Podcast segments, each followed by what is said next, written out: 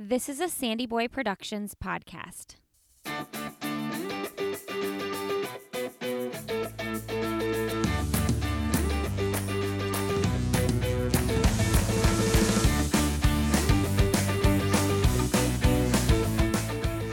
Hey, everybody. Welcome to I'll Have Another podcast with Lindsey Hein. I'm your host, Lindsey. Thank you so much for being here today. Today, you're listening to episode 199, and this is my live podcast recording from the New York Roadrunners Run Hub in New York City that I did last week. I sat down with Jeff Dengate, runner in chief for Runner's World, Rebecca Kennedy, master tread instructor at Peloton, and Mateo Ortega, Director of Integrations and Devices at Strava. We discuss the rapidly evolving space of technology and how it is impacting our global running community.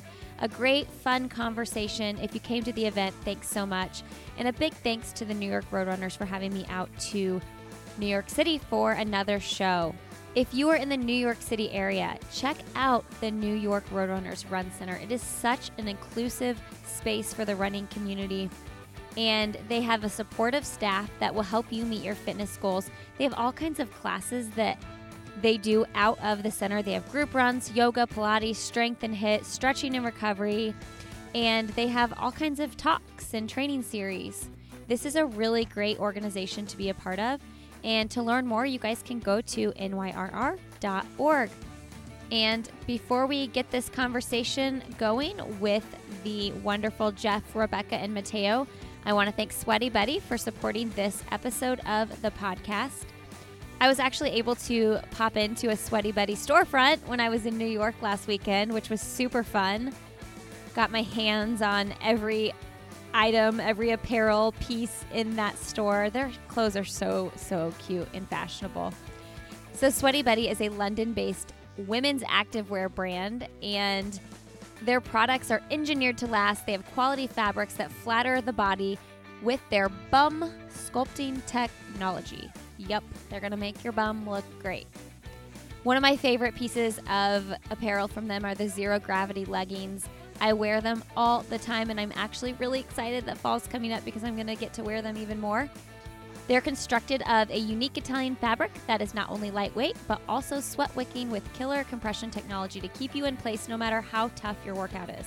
All right, you all can try out Sweaty Betty when you go to sweatybetty.com and use the code ANOTHER to get 20% off your order. I promise you, you will not be disappointed in the quality of their apparel and how it looks and makes you feel. That's most important to me, how it makes me feel.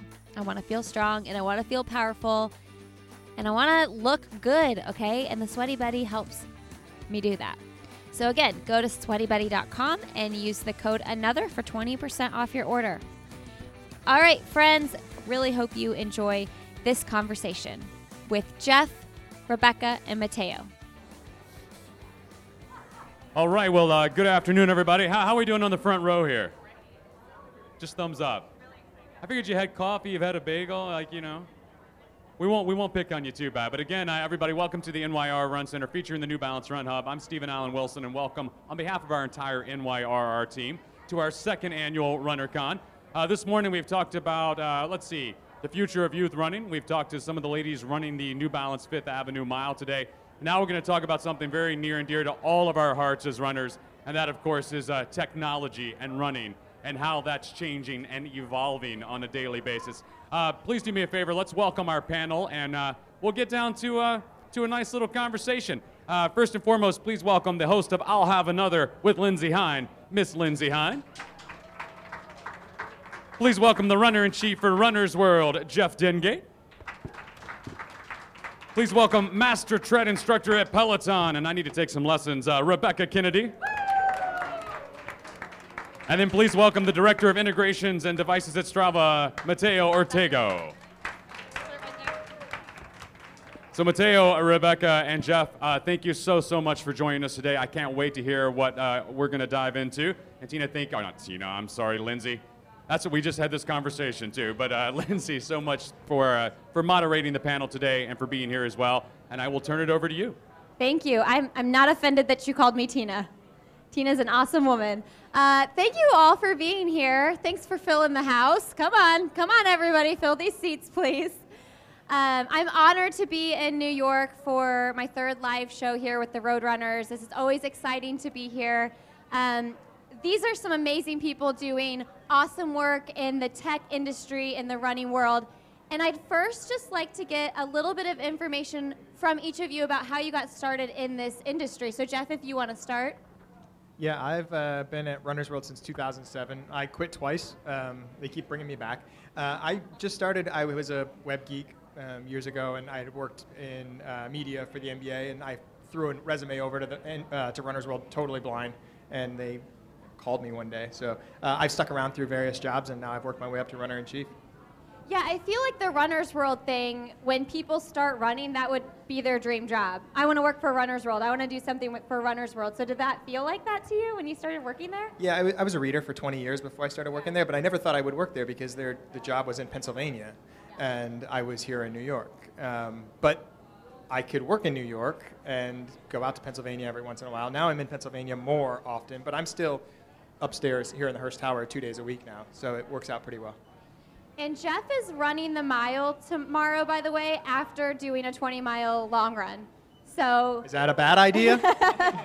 he's gonna run it on a maybe some tired legs. It'll be slow. Yeah, he's training for the Chicago Marathon, and he's training to PR. So note, that's exciting. Okay, Rebecca, tell us how you got into Peloton. I've been with Peloton for about two years now, um, and I had been in the group fitness industry for, at that point, eight years. Um, and I was training the founder and, uh, and CEO of Peloton in my classes. So when they decided that the tread was the next thing, he was tapping me on the shoulder because I had been teaching treadmill and strength training classes for, for many, many years. And um, it felt like the most natural step. It was like the perfect role for me and everything that I had done up until that point. So it, yeah, I mean, I think it was just a luck of the draw that I had met him throughout my journey, and I had been prepared to to get there at that point. So. Yeah, if you all haven't listened to the founder and CEO of Peloton, John Foley, on how I built this, make a note and go listen because it is such an inspiring story how that business came about. Um, I was just telling Rebecca before this when you hear someone talk about starting a business like that and the amount of times they were told no before they were told yes by the amount of people that needed to say yes to make it happen, it's so inspiring because no feels really bad to hear, but you keep going and you start a company like Peloton. So go listen to that. All right, Mateo, tell us about your journey to Strava. Yeah, so I started at Strava just over, uh, just under, sorry, eight years ago.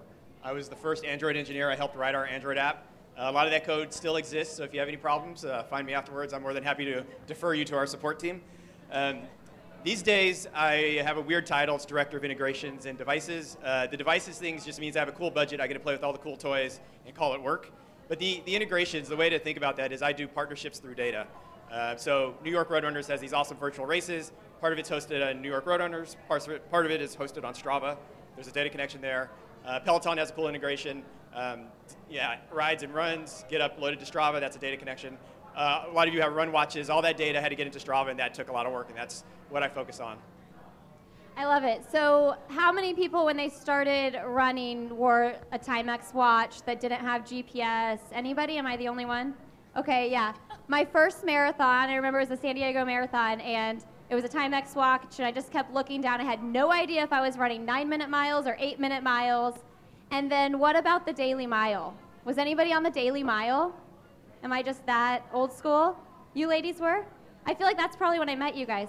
Um, so that was like running social media in maybe 2011. When did Strava officially launch? We turned 10 this year. Okay. So 2009. Yeah, yeah so, so those so were we the were early around, adapters. We were, yeah, we were in the thousands at that point. Um, so we were, you know, it was the early days of social media, especially on the fitness side of the world. It's crazy to think how much it's changed. So tell me, in the last 10 years, and any, anybody can answer this, um, what are some of the biggest changes in technology that we've seen in the run, running industry?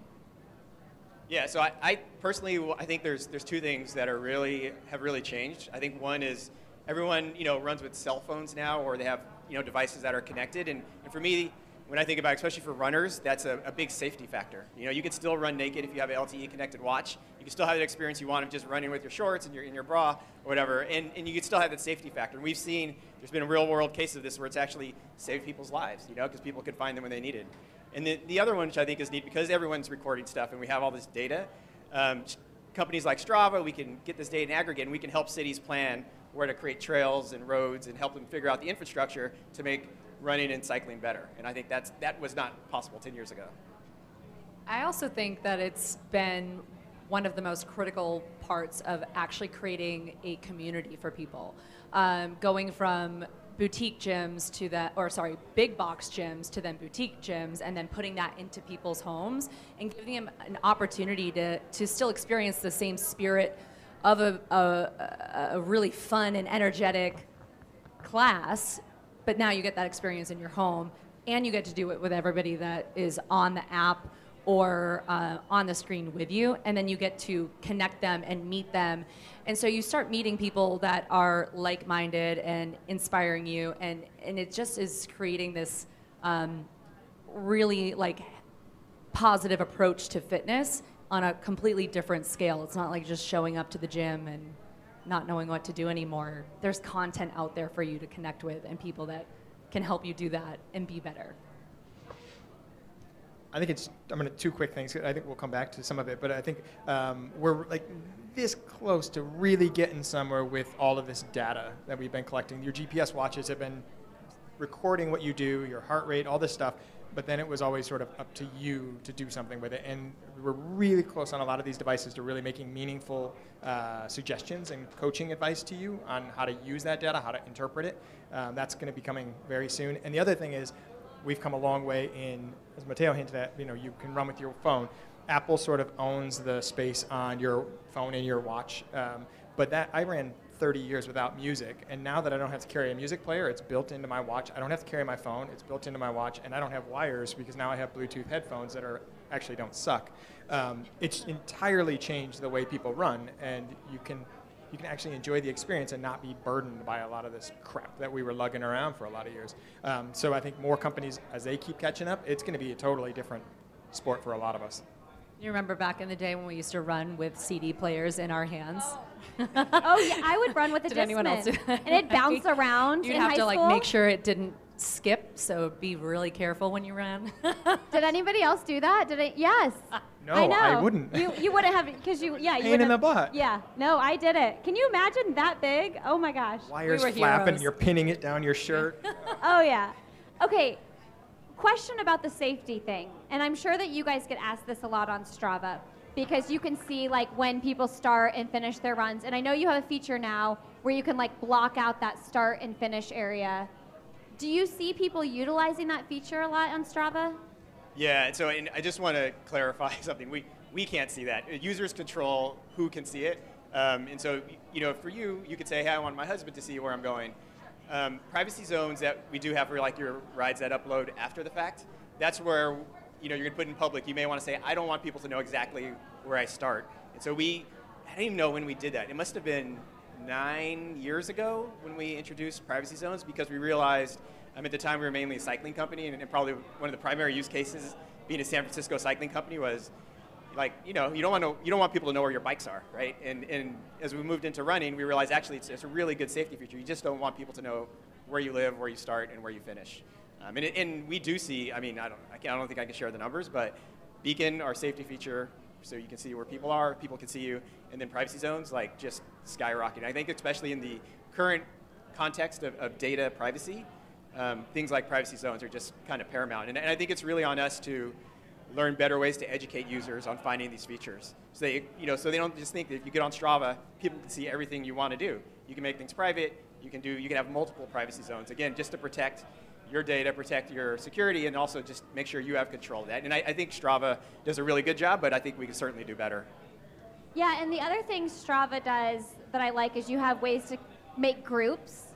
So for the groups on Strava, are they just for running and cycling, or can there be groups with other activities like my weightlifting group, my yoga group, because you can track all those workouts? or my Peloton group because I know Peloton and Strava have integrated. Yeah. So can you talk about that feature? Yeah, we so we have we have clubs. Peloton has a huge club on Strava, and so you'll you know then that's great. You'll go in there and you'll see thousands of Peloton people that you don't know, right? Which is which is motivating. But there's also the the case where you want like just your little social club. So you can say like my four friends, we're going to create a club, and, and they can be whatever sport you want. We see them for all sorts of things like dog walkers, uh, you know, people who push strollers. You know, they, they really just want to kind of narrow the focus within the larger community of Strava. Um, and they're free, and we, uh, I mean, clubs have always been sort of like part of our DNA because we know that's, that's how people act in the real world, right? They have, they have their crews, they have their clubs, they're part of NYRR, um, and they're, they're part of Peloton, and they, they want to basically digitize that. And we've, we've certainly seen huge usage of those features. There was a time on my podcast when I was like, we're going to start a Strava group on I'll Have Another. Never did it. Should I still do it? We, let's do it right now. I don't Yeah. know, we got time. Oh, yeah. You can sign everybody up today. Um, one of the other things uh, that the New York Roadrunners is doing that I love is they have global uh, virtual races where they're really connecting the global running community.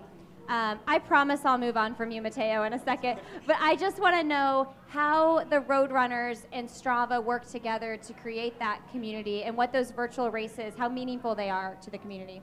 And, and I think just to go back to my engineering side, I'm just going to throw a couple stats because I think they're really impressive. So this year's um, global run for, for New York Roadrunners sold out in 12 minutes. 12 minutes. And then this year, today, so there's a series of virtual runs that New York Roadrunners has on Strava. So far this year, 46,000 people have completed them. I mean, that's amazing. 46,000 runners have gone online and said they're going to run, a 5K. That's, that's just to me just mind blowing. I mean, I, I don't know. That's, that's, that's my answer. You know, I'm just going to like drop the numbers and, and run away. Well, I did the, the New York City half, virtual half, and it was a time in my life when I wasn't really training for anything, but I, I purposely ran so much faster because for me, I was racing myself, and it's a big motivator. It's a positive thing. Um, and now, this is a question for everybody. In the age of the internet, everybody knows there's this comparison trap on Instagram, and it's, it's gross and yucky. How do we make this a positive experience? You know, like you can still look at other people's runs and compare yourself. So, what is Peloton and Strava and Runner's World? Like, what are we doing to make it a positive experience? Well, first and foremost, I think that we have an opportunity with any sort of information to to use it as you have your own filtering system. So you can either look at it and be inspired to then get out there yourself and turn off your competitive gene. I know I am that's a hard thing for me to do. Um, and I'm sure there's many of us out there that are competitive as well. So it- it's hard not to to do it, but it's a muscle. So in just like anything else in life, I think you have to teach yourself how not to be uber competitive in in those moments but instead flip the script and use it as a way to to cheer others on to high five them i mean for for example on our leaderboard if you guys have ever taken a class whether you're on the tread on on the bike or even on your app at home you'll always be able to see in any class that there's you know hundreds thousands of people taking it with you and your name is somewhere in those numbers, right? Hopefully, you're like, hopefully I'm number one, but I've never been a number one. I've never been a number one, and I take the classes, okay? So I get it and, it, and it's hard, but what I tend to do is encourage people, especially while I'm teaching, is to use a leaderboard as a way to high five people. So we integrate this option where you can tap on their face and then give them a high five. So it's like, hey, I see you. Thanks for showing up. Thanks for working out with me. Instead of, I'm going to beat you. Or that might be a thought in the back of your head, but the one that you lead with, that you're just like, let's lead with love, let's lead with like, I'm so glad that we're all here and we're in this together. That's a, a far healthier approach to your fitness journey and in a class aspect too. Uh, it makes it a lot more fun. And then you can you can keep your uh, your stats for yourself and a benchmark, and maybe go back and take that class and uh, the next time you take it still throw a high five out there but then maybe you're somewhere else and you can see your your own progress so self self filter right there Don't you guys want to take her class now? What uh, What's your favorite workout like that you've programmed? Because isn't that how it works? The, the instructors program different workouts. Do you have a favorite? always yes well i love running uh, obviously i'm a, a running instructor, but I love a boot camp because it combines strength training and running. Um, so I think my favorite is this 45 minute advanced boot camp. Um, it is a no joke. I also came from a gymnastics and dance background, so everything feels very uh, fun. It's not your standard squat, press, row, push, pull. Um, I like to think outside of the box and, and get on and off the tread. Uh, several times. I like to throw in speed and power and um, body weight and control and stability and everything that you kind of need to be a well rounded uh, athlete. I think anyone that works out or has a body is an athlete. So when you show up and you take my class, that's how I, I call, address you. Um, and it just it gives you a different relationship with your body. I think it's super duper fun. So boot camps are my favorite. They're really fun. They keep everything moving. You're changing nonstop. Um, so I, if you can't tell from that, I get bored fast um, doing one thing. I'm working on my long runs, Jeff. I promise. I don't, I don't know what these other workouts you're talking about. Weights? Right? Jeff's coming to my next boot camp. He is Yeah. coming on Monday, isn't he? Or, s- or somebody's I'm doing a going on class. Monday. Yeah, I'm going on Yes. Monday. Yeah. That's exciting. See how many push-ups I could do, or Okay, Rebecca, top three. Like, if you were like, I'm creating a class right now, top three songs that would be on the playlist. Oh, well, I'm a hip hop junkie. So I always throw on some Lil Wayne right above it. Anyone watch Ballers, like, you know what I'm talking about. Um, and then I would throw on, oh gosh, some Rage. I love, if I'm gonna go throw some sprints down, I need to listen to some Rage Against the Machine. And then I think my third one would be, oh my gosh, this is a hard question to ask me on the spot, I know, Lindsey. I know.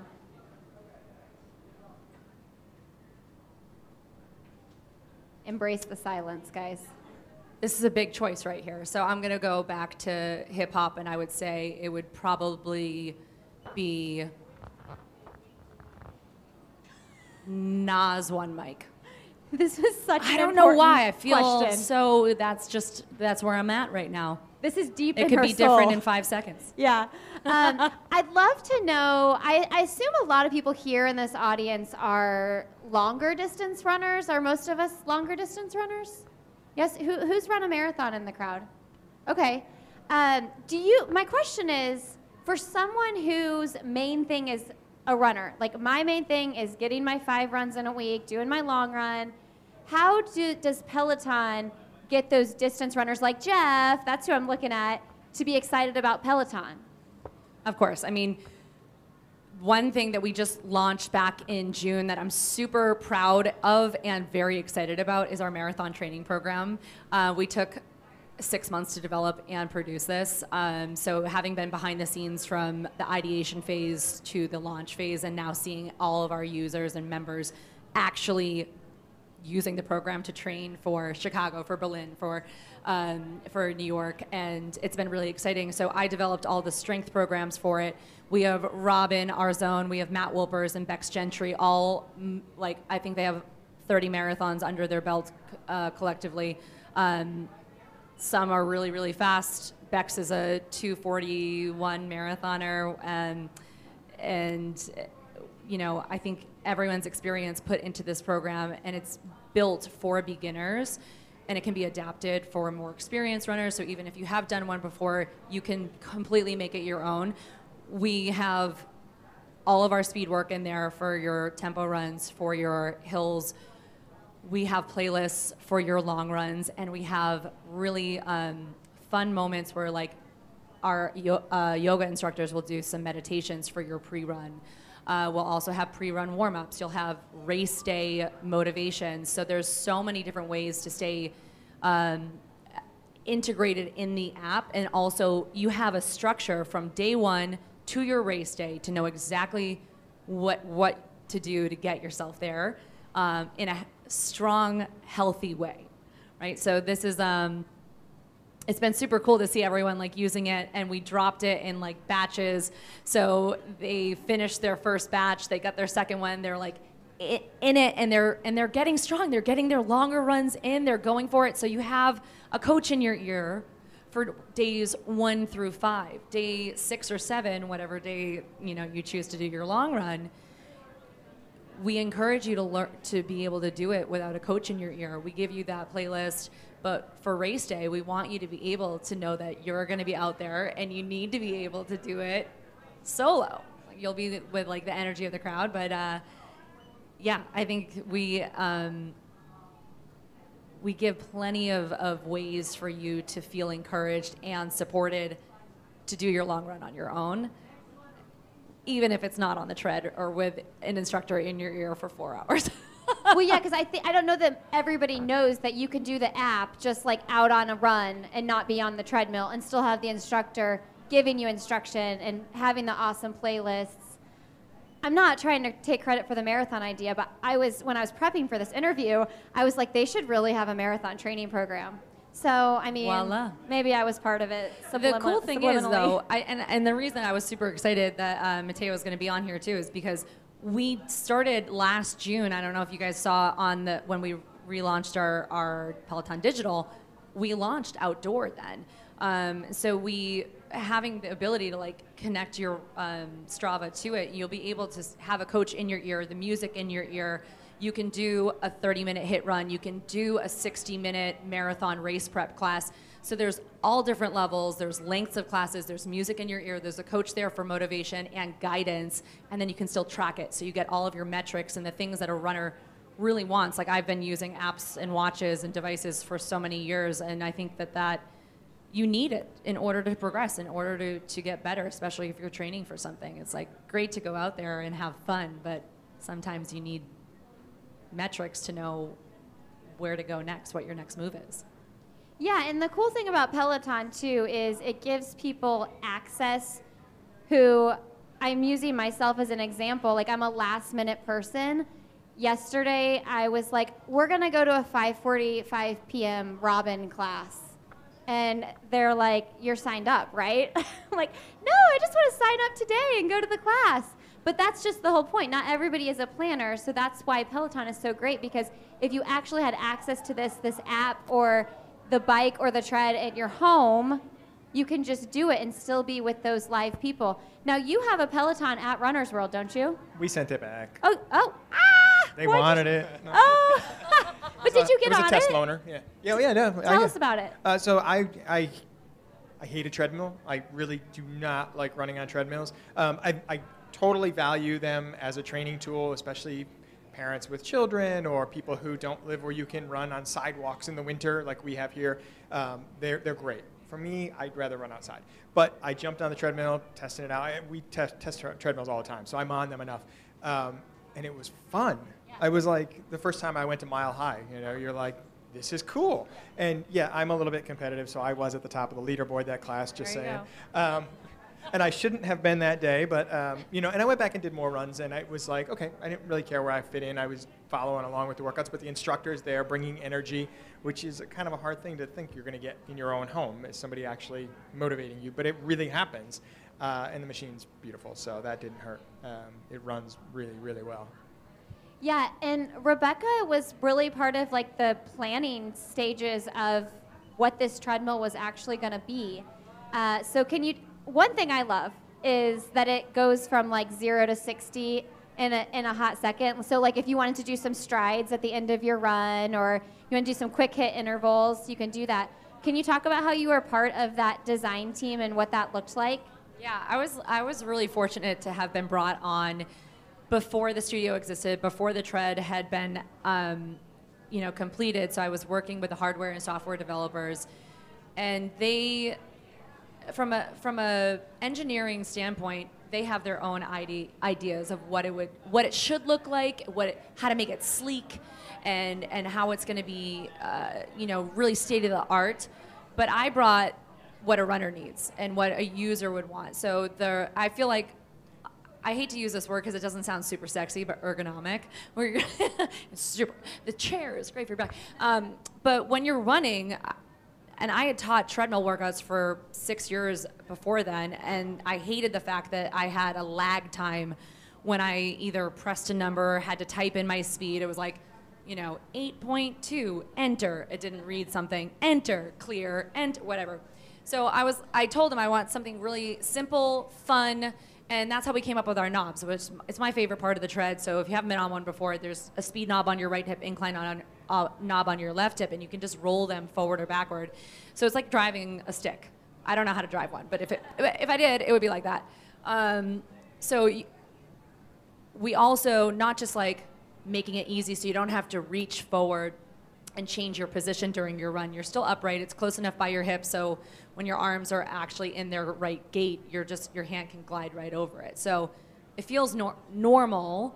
Um, it's super fun. We also have jump buttons, so if you want to just click, click up to the next whole number. Um, so there's still some things that you can have familiar from other treadmills before um, that we brought, but we didn't want you to have to have a panel in front of you that you were typing in like you were in a spaceship. Now everything is at your at your side. So it feels really good. The belt feels awesome. I wanted something that it didn't stretch. Nothing is worse than an overstretched belt if you've ever been on one, they skip. Um, but this also, and Jeff mentioned it, it feels good because the the slat belt absorbs a lot of the shock, and then you're you have to do a lot of the work. So there is I think sometimes what we miss is the translation between outdoor running and treadmill running is that how much are you doing the propulsion? How much are you doing your, your own work? Uh, and this is as close as you get to actually feeling yourself doing doing the work, but you don't have the wear and tear on your joints. So it, I mean, I run on it every day, and I never have been able to run this much, this many miles on a treadmill before because it what it it hurt my joints, but now I can. So it kind of I chalk up a lot of my extra mileage to the tread itself. Does anybody want a ped, uh, Peloton treadmill now? Because I do. um, Me too. Yeah. All right, Jeff. So uh, everything's online these days, including Runner's World. So how have you guys like? What has it been like to shift from me getting a runner's world at my front door every single month to everything I'm taking in from Runner's World is now online. And how do you guys work to cultivate the community online? Yeah, so when I first started at Runner's World, it was we built a magazine and then we took those articles and we just put them on the website with a couple little news stories. Um, but now we know that there's actually very little overlap between readers of the print magazine and online. Very, very few. Um, yeah, so we have different audiences. So we write different stories to different places. Um, we actually think about the story now uh, depending on the medium. So if we're going to do something with Instagram alone, it's going to be a different execution than what we might do on the website or in print. Um, and it might be the same story that we're repackaging in three different ways to work with the community wherever we're at. Um, that's a really big deal. And then we also know what works for people. So with the magazine, people are spending a little more time with it. They're a little bit more immersed in it and engaged. With um, something like Facebook, we might provoke a conversation a little bit more because we know people are going to talk there. And then on, say, Instagram, it's all about motivation. So if you look at the, the stories and posts we're doing there, it's, I mean, just everything's feel good there. We're not really hitting you with some of the other stories that we'll do online that are more newsy or whatever. Um, so it's really changed the way that we write to people and talk with people and engage with runners. Um, it's also giving us a unique opportunity to talk with um, all types of runners too. So we're not. We used to get a lot of criticism that the magazine was for beginners, and you know, you read it one year and the same story pops up the next year, right? And that was always because we had new runners. Generally, you know, every year people come to it all the time, and they haven't seen that story, although you have. But so we got criticized for being, you know, very new runner focused. Um, we can talk to runners at all levels now with all the tools we have, and we know where they're coming to uh, read our content. So um, it's really changed the way that we're able to be. We're no longer just a magazine. Um, we're doing events, we're doing products, we're doing a lot of different things. So Runner's World is now a bigger brand than just a magazine, but content is still first and foremost for us. Yeah, I remember when people like bloggers in the running world would do these like Runner's World there was like was there like the Runners World half marathon and there would be meetups. Do you guys still It's coming do, up next month. Okay, are you still doing that? And like, are there bloggers in attendance and things like that? Is it the same events? It is. Uh, yeah, we do a five and a 10k on Saturday, a trail race on Friday, kids races, dog races, a half marathon on Sunday. Um, so we have a whole festival, a weekend that's just entirely exhausting and thrilling all at the same time. Um, and it's out in our backyard in Pennsylvania, in Bethlehem. Um, it's about an hour and 15 minute bus ride out of here if anybody wants to come. Um, come spend the weekend with the. We have leaves and turning trees out there. Something that you don't see in the city. Uh, yeah. What are each of you most excited about in 10 years? What do you think this space is going to look like? And what are you most excited about what can happen?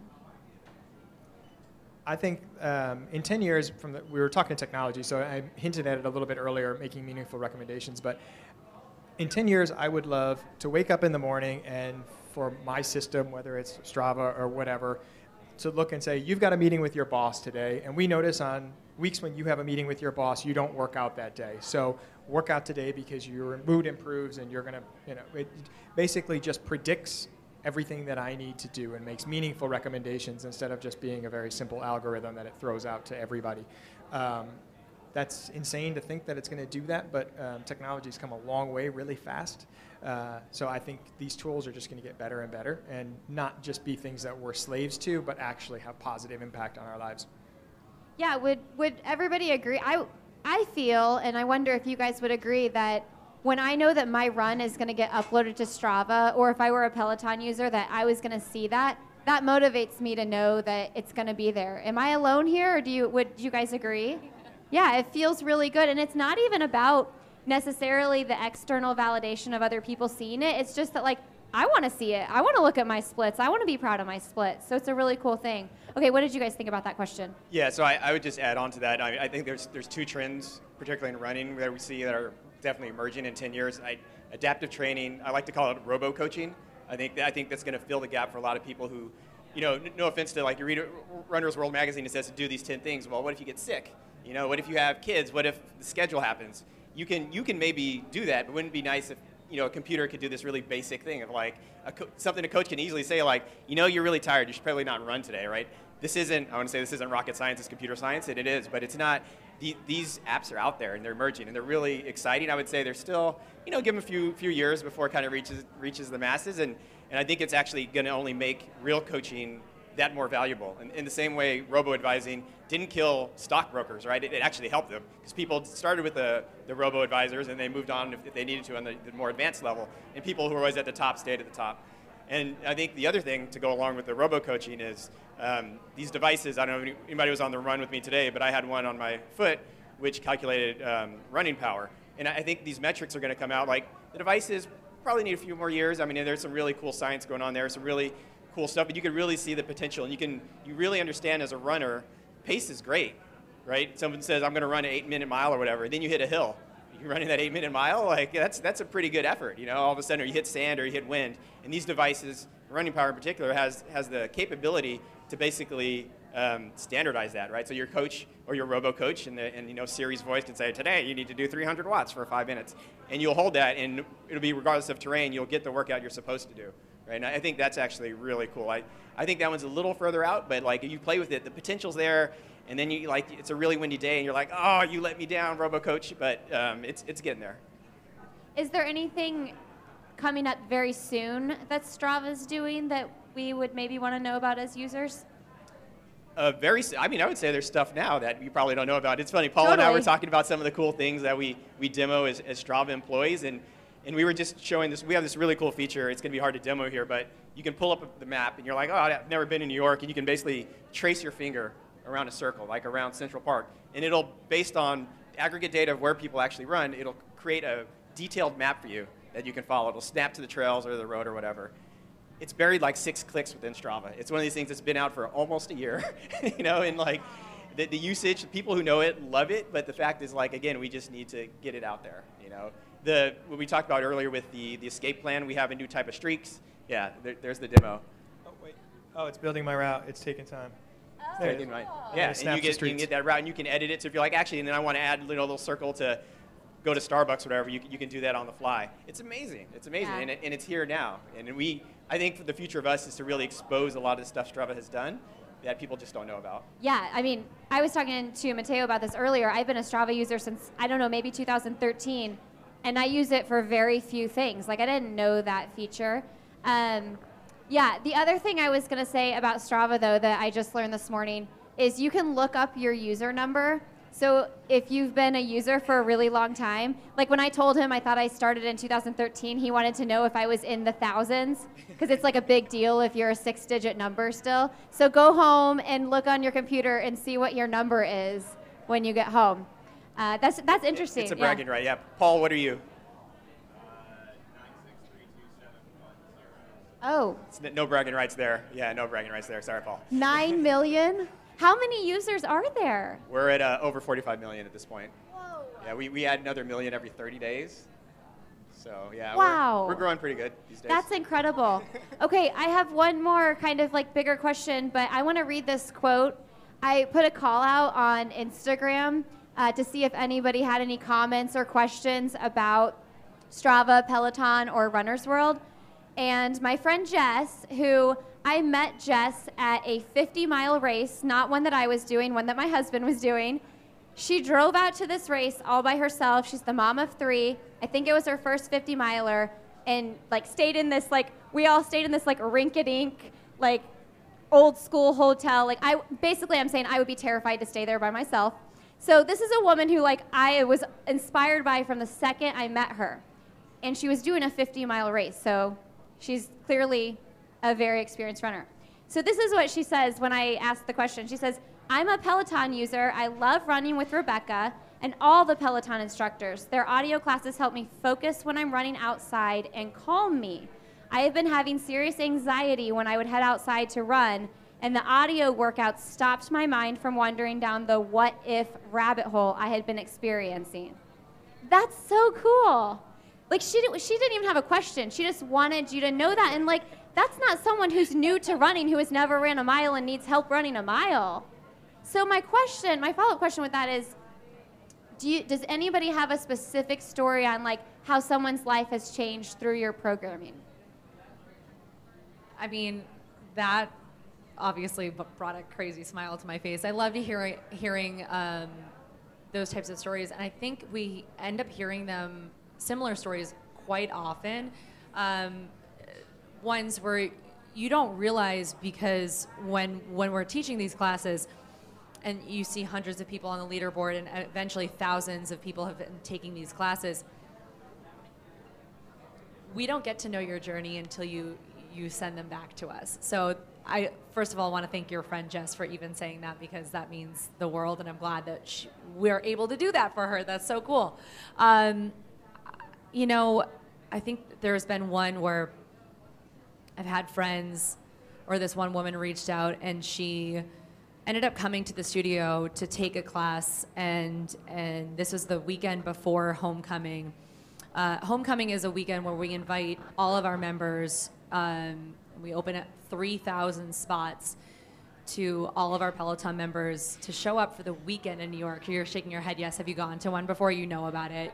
Yeah, right. So it's super fun. It's really cool where we have a three day weekend, uh, events every single day. You can go take classes at all the studios and then at separate places where we have you know, throw down strength and cardio workouts with all of our trainers. You get to meet one on one. You get to ask the questions. You get to listen to panels and to lectures and to learn different um, self care routines and stretching and everything. It's a really great moment for our members to meet each other. So if you've been working out um, at home, and you see the same people on the leaderboard around you in every class. You show up to take Alex's hip hop ride every Tuesday night, and and you know knows no boundaries is on you know the the leaderboard in front of you and you guys see, see each other every single time going to homecoming you get to meet them but i remember this one woman came to me and, and she she said that throughout her battle with cancer she was taking a class something you know every single day and wanted to celebrate that she is now cancer free and that peloton was it was a linchpin in her recovery. And in those moments where it's like what like whoa i didn't even realize i was part of your journey. Um, you did it. You sur- you did this you did it and uh, and survived and um, you're the strong person and i'm so glad that i and the rest of my team get to be a part of your journey with you. But those are those are just um, gosh like really powerful and, and super like warm fuzzy stories that we get to hear and they happen regularly like, i think it's it's more often than not and uh, just really honored that I get to be a part of that. I love that. It's more than just a workout. Did you guys have any comments? Yeah, for us, I mean that seeing people's lives transformed through running is something we hear about and, and work on every single day. It's the, you know, well, we can talk about the technology that's going to make us faster and the competitive angle of it. Um, that's all great, but what I really want is I want every single person here to walk and run and move. It's the best medicine we have. It'll improve our healthcare system. Like more than there are more people in this country that are sick than are healthy adults. That's scary. And the best way to change that is to move. Get off your ass and walk five days a week, 30 minutes a day. If you can run, great, move. And we see this time and time again. People drop hundreds of pounds. People shed all of their medications. People go from depressed to over the moon. People change uh, addictions. They give up drugs and they take up running. Um, it, it absolutely fundamentally changes lives. So that thing, if you can join up with a group and make it a part of your life, and you know just have people there that are relying on you to show up, you're going to stick with it. Those are the stories that we can tell every single day, and we do. And they're the ones that really fire me up more than the competitive side of the sport, which I love, but um, I think it's not going to do a whole lot for this country like these other stories will. And with the technologies and the tools that we have to be able to tell these stories and hear them and interact with people that are going through this, it, it's just amazing. It's one of the best things we can do right now.